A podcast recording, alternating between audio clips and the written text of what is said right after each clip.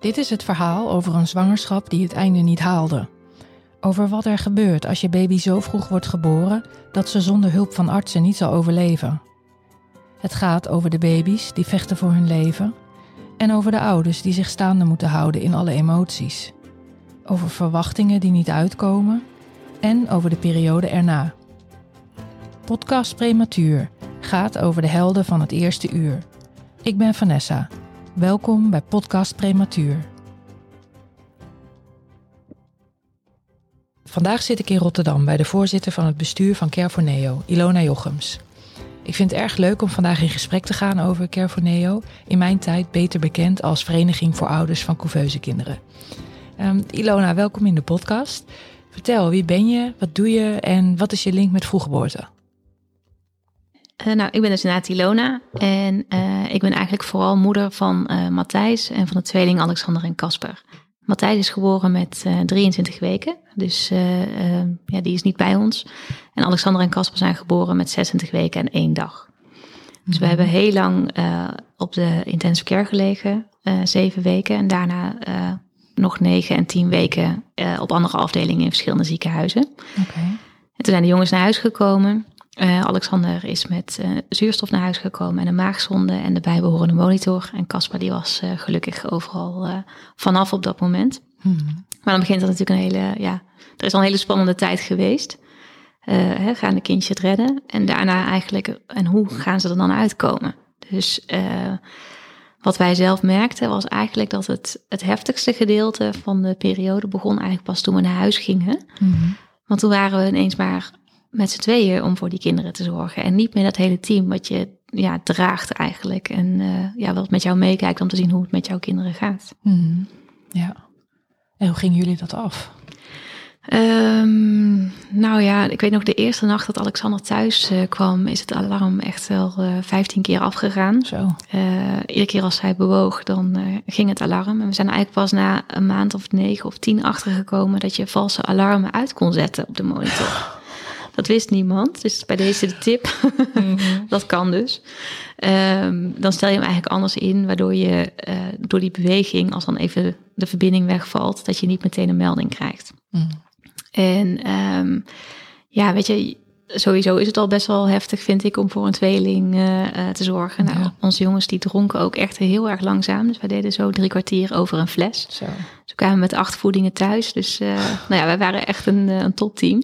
Ja. Dus wij zaten s'nachts met z'n tweeën te voeden en, uh, nou ja, en overdag ook. En we hadden heel veel hulp vanuit uh, onze sociale omgeving. Mijn moeder is heel veel geweest bijvoorbeeld. Mm -hmm. We hadden ook nog thuiszorg vanwege de monitor, of tussen vanwege de maagzonde en de zuurstof mm -hmm. die toegediend werd. We hadden een nanny aan huis op een gegeven moment. Nou ja, weet je, alle hulptroepen hebben we ingezet. Ja. Dus in die zin ja, was een hele intense periode, heel intensief ook. En uh, nou ja, op een gegeven moment waren we van de zuurstof af. Dus toen kon het allemaal weer ja, iets meer normaliseren voor ons gevoel. Um, maar dat uh, herken jij waarschijnlijk ook. Het, het, normaliseert nooit helemaal met zo'n extreem uh, te vroeg geboren kindje. Mm -hmm. De jongens die zijn nu zes. En ja, we merken dat eigenlijk heel veel dingen een uitdaging zijn. Dus school is een uitdaging.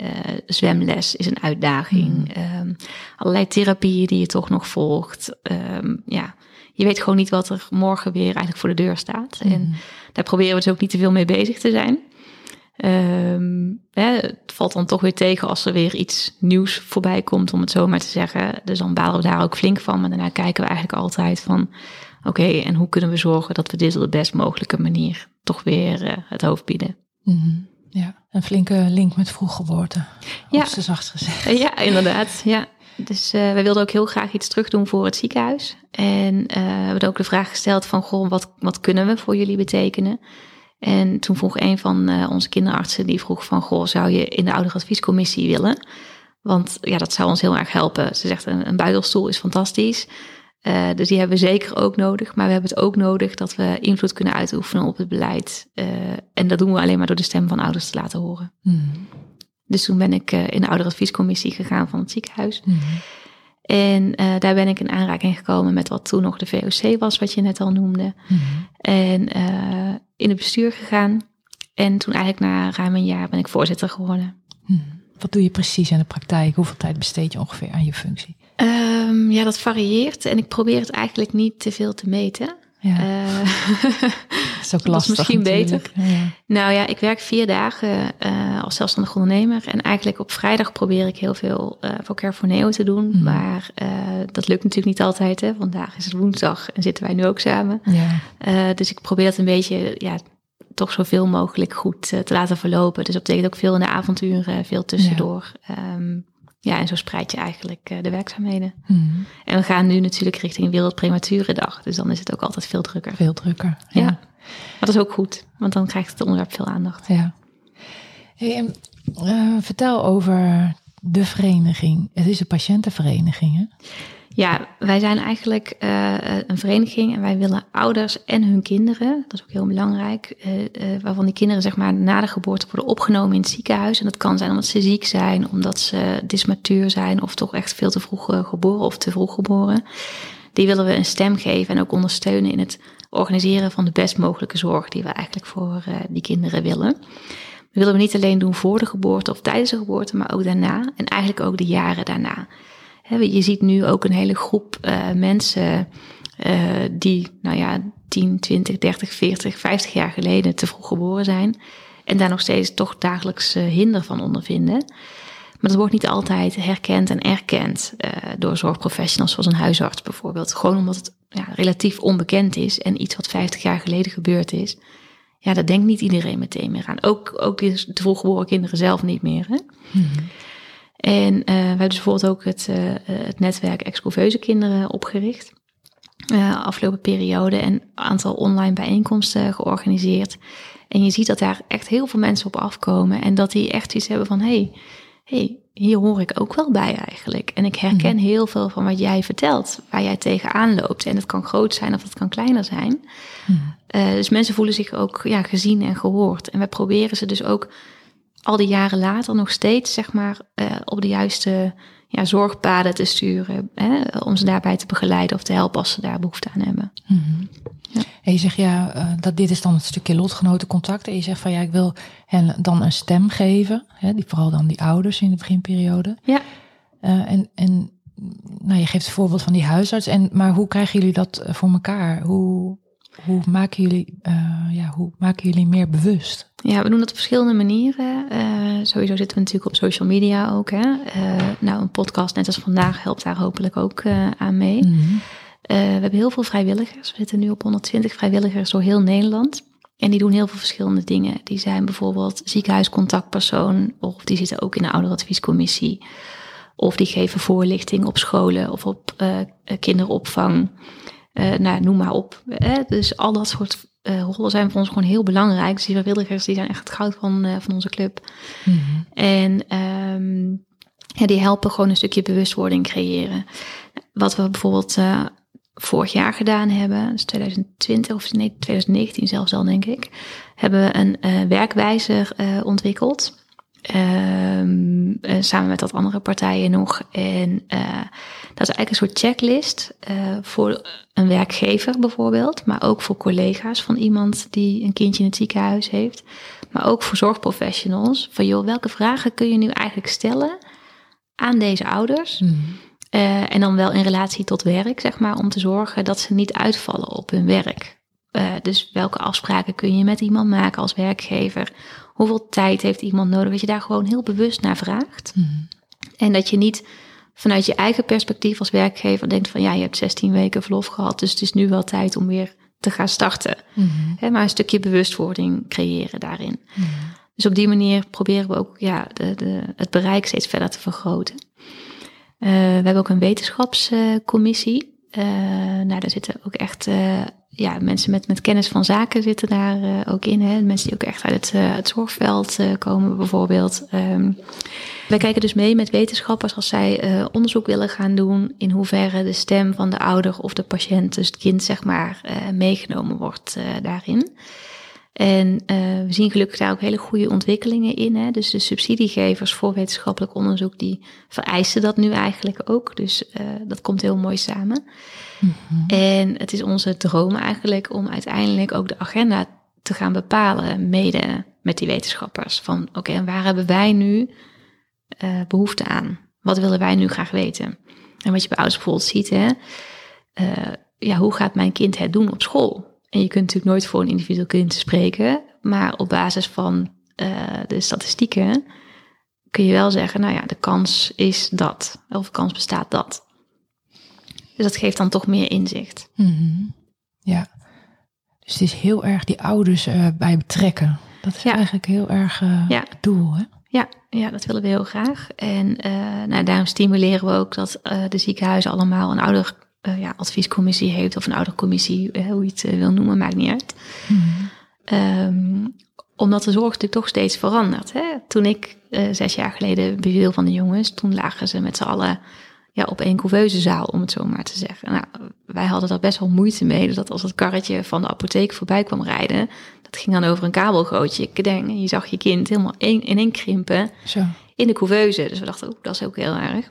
Uh, en zo is er op zo'n zaal natuurlijk altijd veel meer uh, geluid dan dat je in zo'n single family room uh, zit. Ja. Wat dacht je? Nee, Vince is ook gewoon op zaal, heeft hij ook nog gelegen. Dus het, het is, jij doet net klinkt als het heel lang geleden is, maar het is nog heel actueel. Nee, hè? Het is nog steeds actueel. Niet ieder ziekenhuis heeft ook die single rooms natuurlijk nog. Maar wat je wel ziet op het moment dat een ziekenhuis dat wel aanbiedt, uh, dan verandert de zorg. Ja. Want er zit niet de hele dag een verpleegkundige bij jou op je kamer. Dat is juist ook niet de bedoeling. Ja. Dus die kijkt wel op een andere manier. Uh, dus die kijkt altijd naar de monitor van je kind natuurlijk via de centrale. Mm um, maar als ouder doet dat wel iets met je vertrouwen. Van goh, hebben ze wel door dat hij nu dipt? Dus mhm. je moet als zorgprofessional ook op een andere manier met de ouders van zo'n kind omgaan. Ja. En daar proberen wij dus perspectieven in te geven. Ja. Onder andere. Ja, super. Ja, ik heb hier heel veel gesprekken over gevoerd, al met ouders. Hè. Ook, nou ja, het gaat helaas meestal over de dingen die, die, die verbetering uh, kunnen mhm. gebruiken. Dat ouders soms misschien vergeten worden even te bellen van... joh, we gaan voor het eerst een badje doen of uh, voor het eerst de kleertjes aandoen. Of er komt dit of dit onderzoek, soms is er haast bij. En daar staan je dus eigenlijk voor om daar toch binnen, binnen de verpleegkundige groep aandacht voor uh, ja, te binnen, geven. binnen alle groepen eigenlijk. Hè? Want het zijn natuurlijk niet alleen de verpleegkundigen. Die mm zijn natuurlijk wel echt ontzettend waardevol en mm heel aanwezig voor jou als ouder. Hè? Maar mm het gaat ook om de voedingsassistent en het gaat ook om de schoonmaak. En het gaat ook om de arts en het gaat om de, de cardioloog die af en toe eens langs komt rijden mhm. met zijn echoapparaat, maar daar misschien niet dagelijks is. Weet je, Mhm. eigenlijk wil je die hele groep wil je bereiken. Want uh, ja, je merkt voor ouders grote en kleine dingen zijn eigenlijk heel belangrijk. Waarvan je misschien denkt van, ja, wat geeft het nou dat je de eerste dag geen beschuit met muisjes hebt gekregen? Nou, dat is echt een ding. En andersom ook. Ja. Want soms heeft een oude moeder daar geen zin in. En dan krijgt ze het voorgeschoteld. En dan had ze het liever gehad. En overleg dat eventjes. De Ja. hele kleine dingetjes. ja, hè? precies, precies. Ja. En eh, kijk, zo'n eerste badje, dat is echt een ontzettende mijlpaal natuurlijk ook. Ja. Hè? Dus die wil je ook als ouder eigenlijk helemaal niet missen. Mhm. Ja. En het, het gaat er gewoon om, om ja, met dat soort voorbeelden eigenlijk die zorg gewoon stapsgewijs te verbeteren. En weet je, vanuit mijn ervaring, ik vond de zorg echt fantastisch. Eh, Mhm. Maar zelfs dan zijn er nog dingetjes dat je denkt, ja, dat had misschien wel anders gekund. Mhm. En het is goed om daarover in gesprek te blijven, denk ik. En is het ook vanuit de gedachte, ehm, vanuit het welzijn van de ouders, eh, dat dat direct impact heeft op het welzijn van het kind? Is dat, gebeurt het vanuit die gedachte? Ehm, nou, ik geloof daar heel sterk in. Ja. Ja, ja, weet je, als jij als, als moeder, in mijn geval dan, als jij goed in je vel zit eh, en je gaat buidelen met je kind, Mhm. ja, dat kind voelt dat. En sowieso huid op huid contact is natuurlijk fantastisch, hè? want ehm, het geeft het kind, eh, ja, die, die, die wordt gewoon wat, wat rustiger. Hè? Hartslag gaat vaak wat omlaag, de ademhalingsfrequentie gaat omlaag. Eh, temperatuur wordt beter gereguleerd als ze bij mama op de borstkas liggen. Eh, moeder krijgt meer melkproductie als ze aan het kolven is. eh, voelt zich ook zekerder en heeft ook het gevoel van... hé, hey, ik doe echt iets heel goeds voor mijn kind nu. Mhm. En dat is natuurlijk ja, ook voor de, de hechting tussen ouder en kind super belangrijk. Ja, Ja. zeker. En zijn er, merk je in dit proces van, ehm, nou ja, eigenlijk het betrekken van ouders meer bij de zorg en bij beslissingen en zo, merk je daarin iets van weerstand? Want ik kan me ook voorstellen dat het zo, dat het eh, direct invloed kan hebben op je eigen bewegingsvrijheid als zorgprofessional. Ja, ik kan natuurlijk niet voor de zorgprofessionals zelf antwoorden hoe zij dat zeg maar ervaren. Maar ik merk wel, sommige initiatieven die worden iets minder toegejuicht dan andere. Ja. Juist vanuit, goh, heb ik dan nog wel de, de vrijheid om ook wat moeilijkere uitspraken te doen. Als het bijvoorbeeld niet zo goed gaat met een kindje. Hè? Mhm. En ehm, ja, wil je daar de ouders bij hebben bij zo'n overleg of niet? Durf je dan als professional nog te zeggen van nou, ik weet niet of we hiermee verder moeten gaan. Omdat je dan misschien bang bent om die ouders te kwetsen. Want dat is natuurlijk super confronterend. Ja. Dat is dan een inschatting eh, die je moet maken, ja. Ja. Mhm. Dus ik kan, me, ik kan me dat ook voorstellen dat dat Ja. ook heel moeilijk is. Zeker. Ja. En wat gebeurt er nog meer? Ja, we gaan eh, een samenwerking eh, aan met, eh, met Pampers ja, voor een periode van een maand. En eigenlijk alle pakken Pampers en Pampers Pants die zij verkopen, daar gaat een bepaald bedrag naar ons. Mhm. Dus dat is echt fantastisch Ja. natuurlijk. En dat helpt ons om weer andere mooie projecten natuurlijk weer op te starten. hè. Bijvoorbeeld de dagboekjes, die kennen heel veel ouders denk ik wel, ehm, die je krijgt op de, op de NICU. Eh, waarin je kan schrijven hoe gaat het met je kindje. En eh, nou ja, eigenlijk alle, alle stapjes die jouw kind zet op zijn reis eh, richting huis. Iedereen kan daar natuurlijk iets in, iets in schrijven. Maar ja, dat zijn natuurlijk toch projecten die geld kosten. Want ja, de, de drukkerij moet Ja. gewoon betaald worden natuurlijk. En ehm, nou, met een aantal fantastische vrijwilligers hebben we een hele mooie nieuwe versie gemaakt enkele jaren geleden. En ja, die vinden echt gretige aftrek in de ziekenhuizen. Dus we komen eigenlijk iedere keer net tekort, Tekort, merken ja. we. Ja, dus het helpt ontzettend dat we dan zo'n donatie gaan krijgen. Mhm. Waardoor we toch kunnen zeggen, hey, we gaan toch weer wat meer van die couveuse dagboekjes eh, ja, verspreiden. Mhm. Ja. Ja. Dus dat is een samenwerking met Pampers. Ja. We zitten ook midden in de periode van Wereldprematurendag. Ja, dat komt er weer aan, 17 november. Eh, vertel, is dat een hele organisatie? Waar zijn jullie mee bezig? Met wie? En, eh, Ja, hebben een hele commissie eh, hebben we daarvoor. En ja, die zijn echt allemaal fantastische dingen aan het bedenken en inmiddels ook aan het uitvoeren. Ehm, afgelopen jaren hebben we bijvoorbeeld ook goodiebags uitgedeeld in de ziekenhuizen. Eh, de paarse muisjes kunnen mensen zich misschien nog wel herinneren. Nou, er Mhm. komen weer gelukspoppetjes aan. Eh, we willen echt even de ouders die op dat moment in het ziekenhuis liggen, echt een hart onder de riem eh, steken. Ook echt vanuit de gedachte, ja, je bent niet alleen en je doet dit niet alleen. mhm.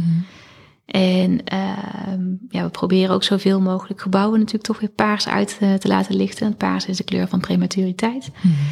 En eh, je ziet dat er ehm, heel erg veel ehm, aandacht is in de media eh, rondom die, eh, die datum ook. Hè. Dan ik geef regelmatig interviews. mensen vragen zich ook af waarom zijn al die gebouwen paars. Dus daar wordt dan ook over geschreven. Mhm. Ehm, we gaan ook kijken of we een aantal bekende Nederlanders kunnen laten deelnemen aan een van onze acties die nu loopt. Wij maken een P voor prematuren. Misschien heb je hem al voorbij zien komen op Mhm. onze social media. Weet je, die, die kinderen en hun ouders, die hebben gewoon echt ja, superkracht, om het zo maar eh, te zeggen. Dus Mhm. dat willen we gewoon ook echt, echt even in het zonnetje zetten. En Wereldprematurendag is er ook echt bij uitstek voor geschikt om ook heel veel aandacht eh, ja, voor, ons, eh, ja, voor onze doelen te vragen. Hè. Vaak gaan we ook nog in gesprek met, met de politiek. Hè. Je ziet bijvoorbeeld dat het ouderschaps- of het zwangerschapsverlof is uitgebreid, hè, bevallingsverlof. Mhm. Maar in de praktijk werkt dat eigenlijk nog steeds niet helemaal. Mhm. Eh, dus ja, dat is wel een gesprek wat je continu blijft voeren. En dat proberen wij natuurlijk als belangenvereniging toch ook eh, ja, steeds te blijven voeren, dat gesprek. Omdat dat juist voor onze ouders zo belangrijk is. Worden daar de, het zwangerschapsverlof voor mannen ook in meegenomen? Dat bespreken we wel, ja. Ja. ja. Maar het is, het is voor ons nog best lastig om aan tafel te komen, merken we. Ja, ja. ja. Dus Mm. eh, we proberen zoveel mogelijk eh, eh, ja, Tweede Kamerleden aan te schrijven hè, met, met onze ideeën. En wat we bijvoorbeeld ook doen, we zijn nu als aspirantlid aangesloten bij de Nederlandse Patiëntenfederatie. Ja, die lobbyen natuurlijk ook. En dat is dan weer vanuit een nog bredere doelgroep. Dus dat gaat dan niet alleen over dat ouderschapsverlof natuurlijk. Maar eh, ja, via de NPF kunnen wij ook weer makkelijker misschien in contact komen met de mensen die dat wel kunnen beslissen. Mhm. Ja. Ja. En is er, eh, je zegt er is ook media-aandacht. Eh, Komen we nog op live tv eh, bij mevrouw Jinek? nou ja, misschien dat we een hashtag eh Jinek kunnen toevoegen. Dat zou natuurlijk wel heel erg leuk zijn. Maar, op dit moment hebben we nog geen uitnodiging gehad. Nee. Want helaas, de coronamaatregelen worden nu weer terug eigenlijk aangescherpt, ingevoerd weer. Ja, Dus het de discussie gaat helaas net even te veel over corona. Dus het is een slechte timing. Ja, dat klopt. Want, ja. eh, En ook corona heeft heel veel impact op onze ouders natuurlijk. Hè? De mensen die eh, zeker in het begin van corona in het ziekenhuis gelegen hadden. Nou ja, die mochten dan niet met twee ouders tegelijk bij de couveuse zijn eh, in, Ja. in sommige ziekenhuizen. Ja, dat is, als je daarover nadenkt, is Ja. gewoon verschrikkelijk. Ja. En weet je, ik begrijp ergens wel, in het begin wisten we natuurlijk helemaal niet waar we aan toe waren. Hè? Dus Mhm. Ja, je probeert het ook het beste te organiseren, ook voor dat kindje natuurlijk, dat hij ook niet besmet kan raken. Maar ja, voor de hechting tussen ouder en kind is dat natuurlijk echt eh, gruwelijk. Ja. En dan eh, hebben we het ook over andere familieleden die daar helemaal niet meer bij mochten Nee. en zo. Hè? Ja, die mocht helemaal niet, Ja. inderdaad. En ja, kijk, opa en oma zijn toch ook heel trots. Weet je, ondanks dat het een hele spannende en soms ook heel verdrietige periode is. Mhm. Ja, je bent wel opa of oma geworden, of vader of moeder. Dus je wil het ook graag delen hè, met je omgeving. Mhm. En het is al lastiger. Ik herinner me nog uit onze eigen couveuse periode. Wij lieten echt maar een paar mensen eh, ja, binnen om mee te kijken. Ja. We hadden zoiets van, ja, we willen het liefst onze kinderen aan iedereen laten zien. Maar ze zijn zo kwetsbaar. Ja. Ja, niet iedereen mag dat gewoon. En gelukkig was daar heel veel begrip voor. We hebben van niemand opmerking gekregen van... oh, het stom dat ik wel voor je mag komen koken in het Ronald McDonald's huis... maar dat ik het kind niet mag zien. Mhm. Dus wij waren echt eh, ja, gezegend met een fantastisch sociaal netwerk. Ja. Maar ehm, ik hoor ook wel eens van ouders dat dat niet altijd goed begrepen wordt. Ja. En, en dat vind ik ook wel belangrijk. Hè? Weet je, wat ik ook aan het begin zei. Ehm, voor ons begon de echt moeilijke periode pas toen we thuis waren. En wat je gewoon heel vaak terug hoort van ouders ook, is dat op het moment dat je thuis komt, denkt je omgeving vaak of je werk van, nou, nou is het toch allemaal opgelost. Hè? Dus eh, ja, nu, Mhm. nu kan het normale leven en het grote genieten gaan beginnen. Mhm. En gelukkig kan dat voor heel veel mensen ook. En ook heel vaak heb je momenten waar je natuurlijk van geniet. Maar ja, als ik voor mezelf spreek met een kindje met zuurstof thuis en de maagzonde, nou dat was niet echt genieten, kan ik je vertellen. Dat was nog steeds heel veel zorgen. Mhm. Ja. Wat ik heel erg tegenkom de laatste tijd is, eh, nou ja, zwangere vrouwen. En dan, ik- nou ja, je hoort ze met elkaar praten. En dan, eh, het lijkt wel alsof er eh, ja, echt geen enkele bewust, bewustzijn is van dat het ook wel eens verkeerd zou kunnen gaan. Ja. Ik heb het al zo vaak over gehad. Je hebt dan die NIP-test. Die NIP-test is dan, eh, nou, dat is dan een prima resultaat. En dan ga je verder in je zwangerschap. En dan denk je eigenlijk, dan, dan denk je eigenlijk al aan de beschuit met eh, vrolijke muisjes. ja, en je bent bezig met, oh ja, ik wil mijn fotoshoot gaan doen en ik moet een Mhm. leuke wandelwagen kopen. Ik denk dat dat ook goed is, hè. Ehm, weet je, ik was zelf wel op de hoogte van vroeggeboorte. Mijn zus is bijvoorbeeld van haar tweeling ook eh, te vroeg bevallen. Hm. En ehm, ja, mijn moeder heeft in het ziekenhuis gewerkt op gynaecologie. Dus dan heb je ook wel dat je al vaker meekrijgt dat het vroeg eh, eh, geboren kan worden of ziek geboren kan worden, je kindje. Mhm. En toch denk je dan zelf, ja, maar dat overkomt mij toch niet. Weet je, dat lees je in een tijdschrift of dat hoor je eens een keer via via. Tot het jou dan overkomt. En ehm, ik, ik denk ook, hè, eh, nou, wat je zei ook in het begin, 1 op de 10 wordt te vroeg geboren. Nou, niet allemaal natuurlijk ook extreem eh, te vroeg, Nee. gelukkig. Eh, maar dat het voor heel veel mensen stiekem toch een beetje een ver van hun bedshow is. Ja. En dat gaan we nooit helemaal wegnemen.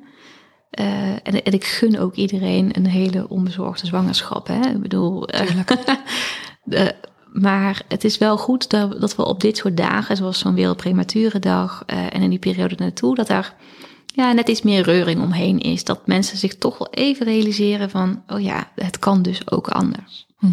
En ook inderdaad vooral dat beeld van eh, die couveuse. Hè? Dat, het is een beetje een romantisch beeld, je kindje in de couveuse. En dat groeit en dat sterkt Ja. aan. En dan inderdaad, als je naar huis gaat, dan is alles goed. Ja, Terwijl ik denk dat als we veel meer aandacht leggen op de ja, echt jarenlange mogelijke gevolgen van vroeggeboorte.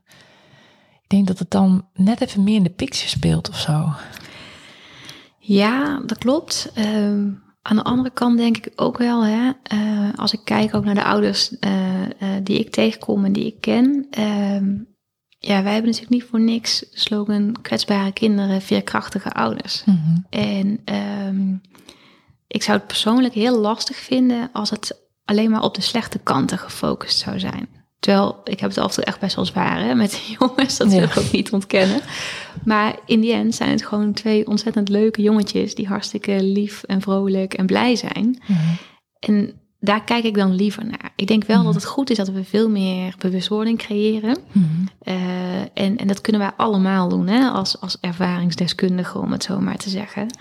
Door gewoon ook eerlijk ons verhaal te vertellen. Mhm. Eh, in je sociale omgeving, op scholen bijvoorbeeld. Ehm, ik zie dat nu bij de jongens op school ook. Nou, we lopen zeg wel wat puntjes aan, om het zo maar te zeggen. En eh, wij zitten gelukkig op een school waar ze daar heel erg ja, voor openstaan. En waar ze dus ook vragen van, joh, kun je een keer een training laten verzorgen? Zodat we ook weten, wat is eh, prematuriteit in dit geval? En hoe kunnen wij daar dan het beste mee omgaan met het gedrag? Mhm. Wat, wat mijn kind dan laat zien. En dan denk ik, ja, dat is echt fantastisch. Ja. En dat komt denk ik ook omdat we er zelf ook heel open en eerlijk over communiceren. Maar ik zie ook wel eens ouders die eigenlijk eh, liever niet vertellen op school eh, dat hun kind zo'n moeilijke start heeft gehad. Oh. En eh, als er niks met je kind aan de hand is, dan begrijp ik dat. Want dan wil je niet een, een stempeltje op dat eh, Mhm. kind eh, drukken natuurlijk. Maar we zien toch heel vaak dat er wel iets aan de hand is met kinderen. En dat kan ook iets heel kleins zijn. Hè? Ik bedoel, ehm, toch last van veel omgevingsgeluid. Ja, dan kan de plek in de klas kan al heel veel verschil maken. Mhm. Dus met je rug naar de deur, zodat je niet ziet dat er iedere keer iemand voorbij komt lopen, bijvoorbeeld. Ehm, nou ja, niet te dicht bij het raam eh, waar de metro voorbij komt rijden hier in Rotterdam, Mhm. bijvoorbeeld. Hè? En eh, dan kan het je kind dus juist ook heel erg helpen. Dus ja, Ja. in die zin zouden we, als we daar opener over zijn, in sommige gevallen, zou dat ook ja, meer bewustwording kunnen creëren, denk ik. En hoe komt, je, hoe komt dat, denk je, dat ouders dat liever soms niet vertellen? Maakt het je zwak of kwetsbaarder? Nee, dat denk ik niet. Of gewoon onnodig? Nou ja, kijk, als er natuurlijk niet zoveel met je kind aan de hand is, wil je ook niet je kind al bij voorbaat labelen van, oh ja, maar die van mij, weet je wel. Dus toch eh, zwak maken? Een stuk Ja. van zwakte zit erin. ja, maar niet, niet vanuit de ouders, denk ik. Ik denk meer dat ze het kind niet een bepaald label mee willen geven. Ja. Ja, We willen toch eigenlijk allemaal dat onze kinderen normaal zijn, hè? ja maar onze kinderen zijn toch allemaal normaal? Ze Want wat is normaal? ja, wat is normaal? Kijk, ze voldoen misschien niet allemaal aan, eh, aan de curves en aan de, Ja. ja, de, de meetlat die eh, gemiddeld is. Maar Ja. wa- wat is normaal? ja. ik vind mijn kinderen heel normaal.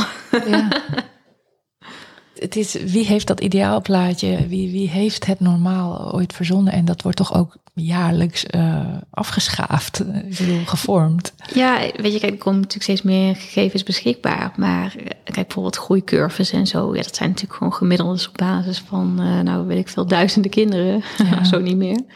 Ehm, en ik denk ook wel dat je voor eh, een gemiddelde groep drie kunt zeggen... nou, hè, eh, de meeste kinderen zitten aan het eind van het jaar met lezen op dit niveau. Mhm. Eh, maar dat betekent niet dat jouw kind niet normaal is als hij niet op dat niveau zit. Nee. Ja, misschien heeft hij wat meer ondersteuning nodig. Misschien Mhm. dat in groep 4 een inhaalslag komt, omdat het kind dan ineens het licht ziet. Ik bedoel, wij zagen bij Alexander op een gegeven moment ook dat hij echt qua taal een ontzettende spurt ging maken. Mhm. Dus Ja. ja. Dan denk ik ja. Kijk, hij, hij voldoet nog niet helemaal aan de norm, want hij articuleert misschien nog niet helemaal zoals je dat graag zou zien. Mhm. Maar we zien wel zijn woordenschat wekelijks eh, uitbreiden. En Ja. ja. de manier waarop dat hij communiceert en de vragen die hij stelt. Nou, dat had hij een half jaar geleden echt nooit gedaan. Ja, mooi is dat. Ja, dus weet je, dat, dat vind ik als ouder gewoon heel belangrijk als moeder. Eh, dat ik bij mijn kinderen wel die stijgende lijn nog steeds Mhm. zie in de ontwikkeling. Ja. Eh, dus ik maak me soms wel zorgen om de jongens. Mhm. Zoals iedere ouder dat ook doet, hè. Eh, maar eh, zolang die stijgende lijn erin zit, denk ik, nou, we gaan in ieder geval gewoon de goede kant op. Ja, en dan duurt het misschien maar langer, of een paar jaar langer zelfs. Ja. En zeker als ze dan ook nog eigenlijk heel gelukkig zijn. Ja. Ja, dan heb je, ja, heb je je doel toch al bereikt, denk Ja. ik. Ja. Hey, en op school, eh, je zegt, eh, nou, er wordt gevraagd of er trainingen worden gegeven aan personeel. Wordt er ook aandacht besteed aan vroeggeboorte eer naar de kinderen toe?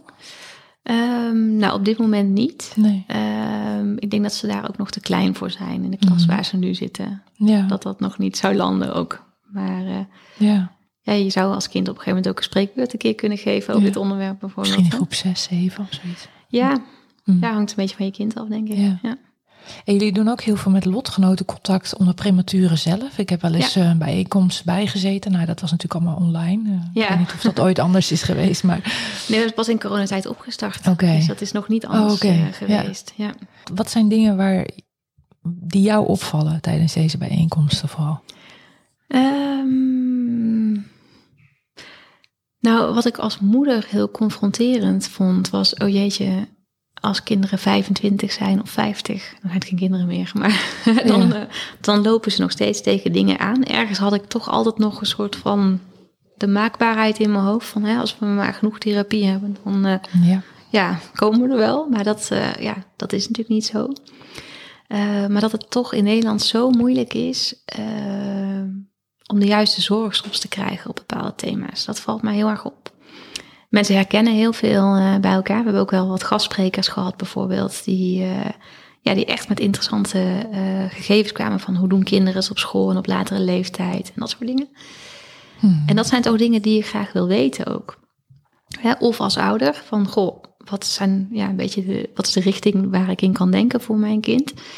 Maar ook als ervaringsdeskundige eigenlijk, als kind zelf, dat je denkt van, oh, zie je, dat had ik ook. Ja, inderdaad, ik ben dus niet de enige. Ja. Ja. En ik ben zelf ook te vroeg geboren en ik heb eigenlijk Och. helemaal niet het gevoel dat ik daar iets eh, aan overgehouden heb. Ik weet niet of jij dat het beste kan beoordelen. nee, waarschijnlijk niet. Maar weet je, dit is, maar dit is precies waar ik zelf eh, heel erg mee zit. Hè? Want ik ben zelf eh, hooggevoelig. Mhm. Eh, heel gevoelig voor sferen en geluid. Ja, En eh, als ik te vroeg geboren zou zijn geweest, zou ik het zo geloven. ja. Maar dat is niet zo. Je Daarmee wil ik altijd, zeggen, hè? je Nee. weet niet precies Nee. waar het aan ligt. Nee, dat weet je niet. En dat is ook het moeilijke. En wat je dus wel in de data ziet, is dat eh, bij te vroeggeboren kinderen, en zeker extreem te vroeggeboren kinderen, wijken de cijfers echt significant af met kinderen die op tijd geboren zijn. Dus ja, inderdaad, hè, er zijn kinderen die eh, een vorm van autisme hebben of ADHD. En dan kijk je naar de groep vroeggeborenen en dan zie je die cijfers ook, maar die liggen veel en veel hoger. Mhm. Dus kun je toch wel ja, de aanname doen dat het daar wel mee te maken heeft. Maar je zal het nooit weten. En daarom kun je voor het individuele kind ook altijd heel moeilijk vaststellen... komt iets nou door die vroeggeboorte? Of zit het in het kind zelf? Had hij het sowieso eh, gehad? En aan de ene kant denk je, het zou helemaal niks uit mogen moeten maken, want het is gewoon zoals het is op dat moment. En aan de andere kant, als je, eh, als je het van anderen hoort in dezelfde situatie, dan geeft dat toch een bepaald stuk troost. Ja, kan ik me wel voorstellen. Ja, ja die herkenning hè, die erkenning van, van jouw gevoel en, en wat je, waar je tegenaan loopt. En weet je, wat we vaak ook wel zien, hè, is dat ehm, mensen hebben vaak ook van meerdere dingen ja, last, om het zo maar eh, te zeggen. En eh, die samenhang, die wordt niet altijd gezien vanuit de prematuriteit. Terwijl het dan wel heel erg bij prematuriteit kan horen. En dan zou je het op een bepaalde manier kunnen aanpakken misschien. Dus dat hopen we eigenlijk ook te bereiken. Ja. Dat we die zorgprofessionals daar gewoon wat meer doordrongen van krijgen. Ja, Ja. ja. Maar we hebben bijvoorbeeld ook andere manieren van lotgenotencontact. Hè. Ehm, over twee weken dan eh, organiseert eh, het 100 met 100 Kinderfonds... die organiseren in een van hun vakantiehuizen eigenlijk eh, een bijeenkomst. En het is eigenlijk gericht op ouders met kinderen die in schoolgaande leeftijd eh, zitten. En we hebben ook een, een wetenschapper, een, Nederlandse dame... die nu in Parijs onderzoek doet, Sabrina Tilhaar. Die geeft dan een lezing eigenlijk. En daarna gaan we met de ouders in gesprek. Dus ik ben daar zelf ook bij. Hm. eh, om dat ook te begeleiden. Dat is een stukje lotgenotencontact natuurlijk ook. Hè? Dat is dan Mhm. echt gericht op de ouders in dit geval. Mhm. Eh, maar wel in een ja, hele ontspannen, leuke omgeving. Dus je bent eigenlijk wel een weekendje weg. eh, Mhm. Maar er zit wel een soort van thema eh, aan vast in dit geval. En ehm, Maar zonder de kinderen. ja, en ik neem ze mee. Oh, oh, iedereen Ja. neemt de kinderen mee, dus het is wel... mee, ja. ja.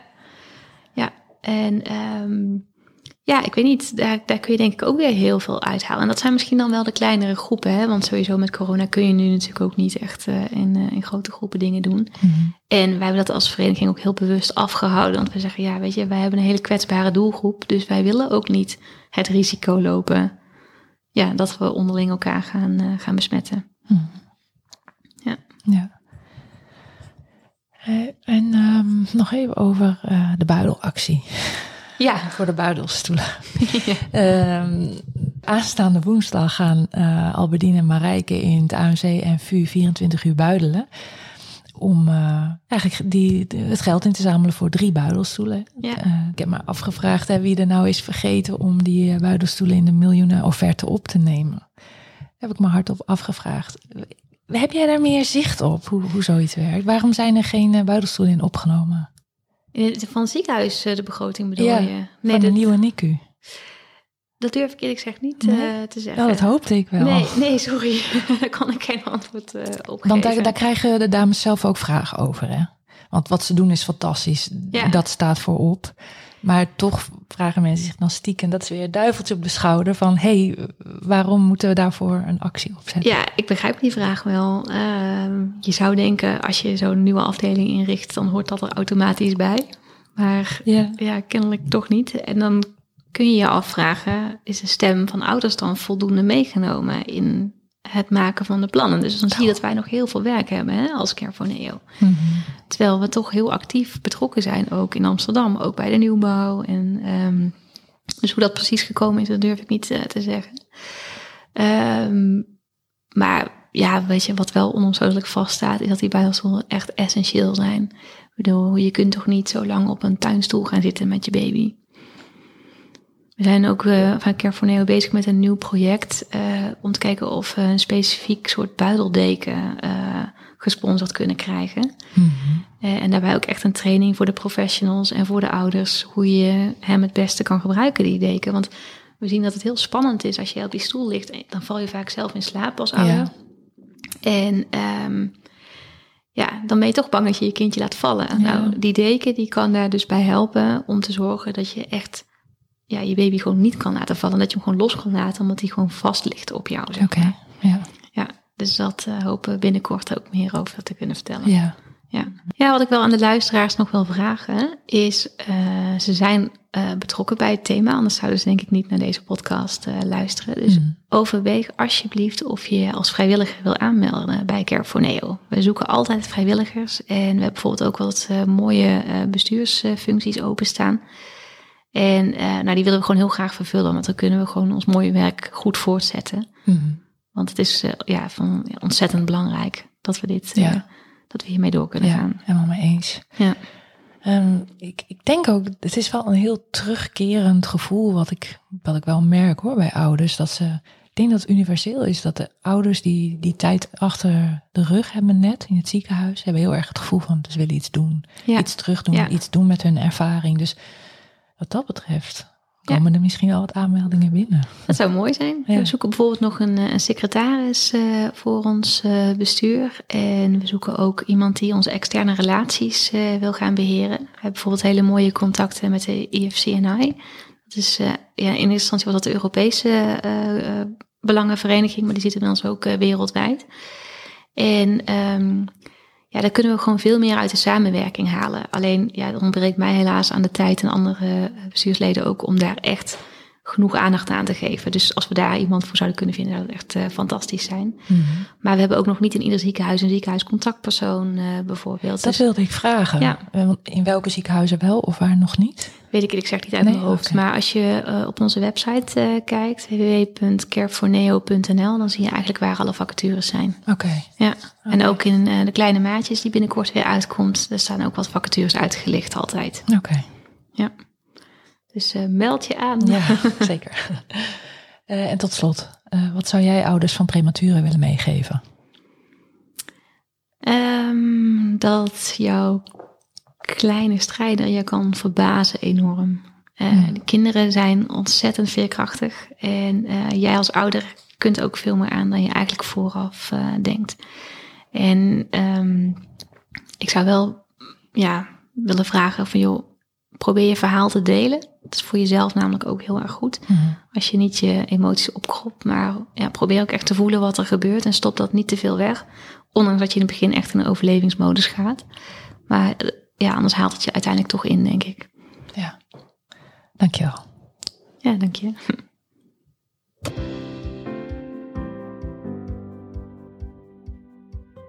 Wereldprematurendag.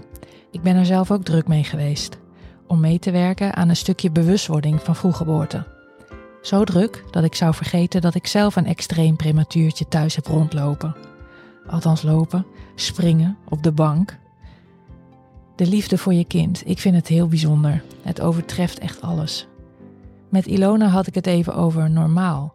En dat we het liefst willen dat ons kind normaal is, net als de andere kinderen. Maar is dat eigenlijk wel zo? Want op dit moment ben ik helemaal niet bezig met normaal. Want hoe Vint zich ontwikkelt, dat hij zich ontwikkelt, is gewoon geweldig om mee te maken, prematuur of niet.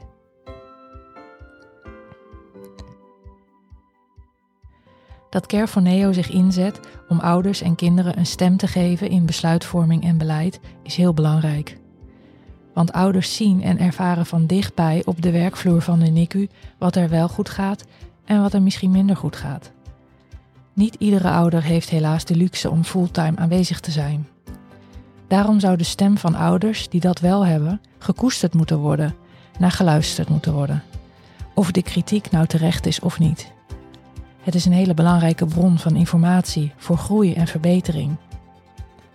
Toch werd mijn kritiek en betrokkenheid op de NICU niet op prijs gesteld, eerder als lastig. En dat vind ik op mijn beurt verontrustend. De shift in denkwijze en benadering die zou moeten plaatsvinden, die verwacht ik zelf alleen niet meer mee te maken. Maar hopelijk mijn zoon nog wel. De oproep van Ilona kan ik daarom alleen maar ondersteunen. Wil je iets doen met jouw ervaring, met de vroeggeboorte van jouw kindje? Meld je dan als vrijwilliger bij Care Ik wens iedereen een goede Wereldpremature Dag. Podcast Prematuur over de helden van het eerste uur. Gemaakt door mijn mama.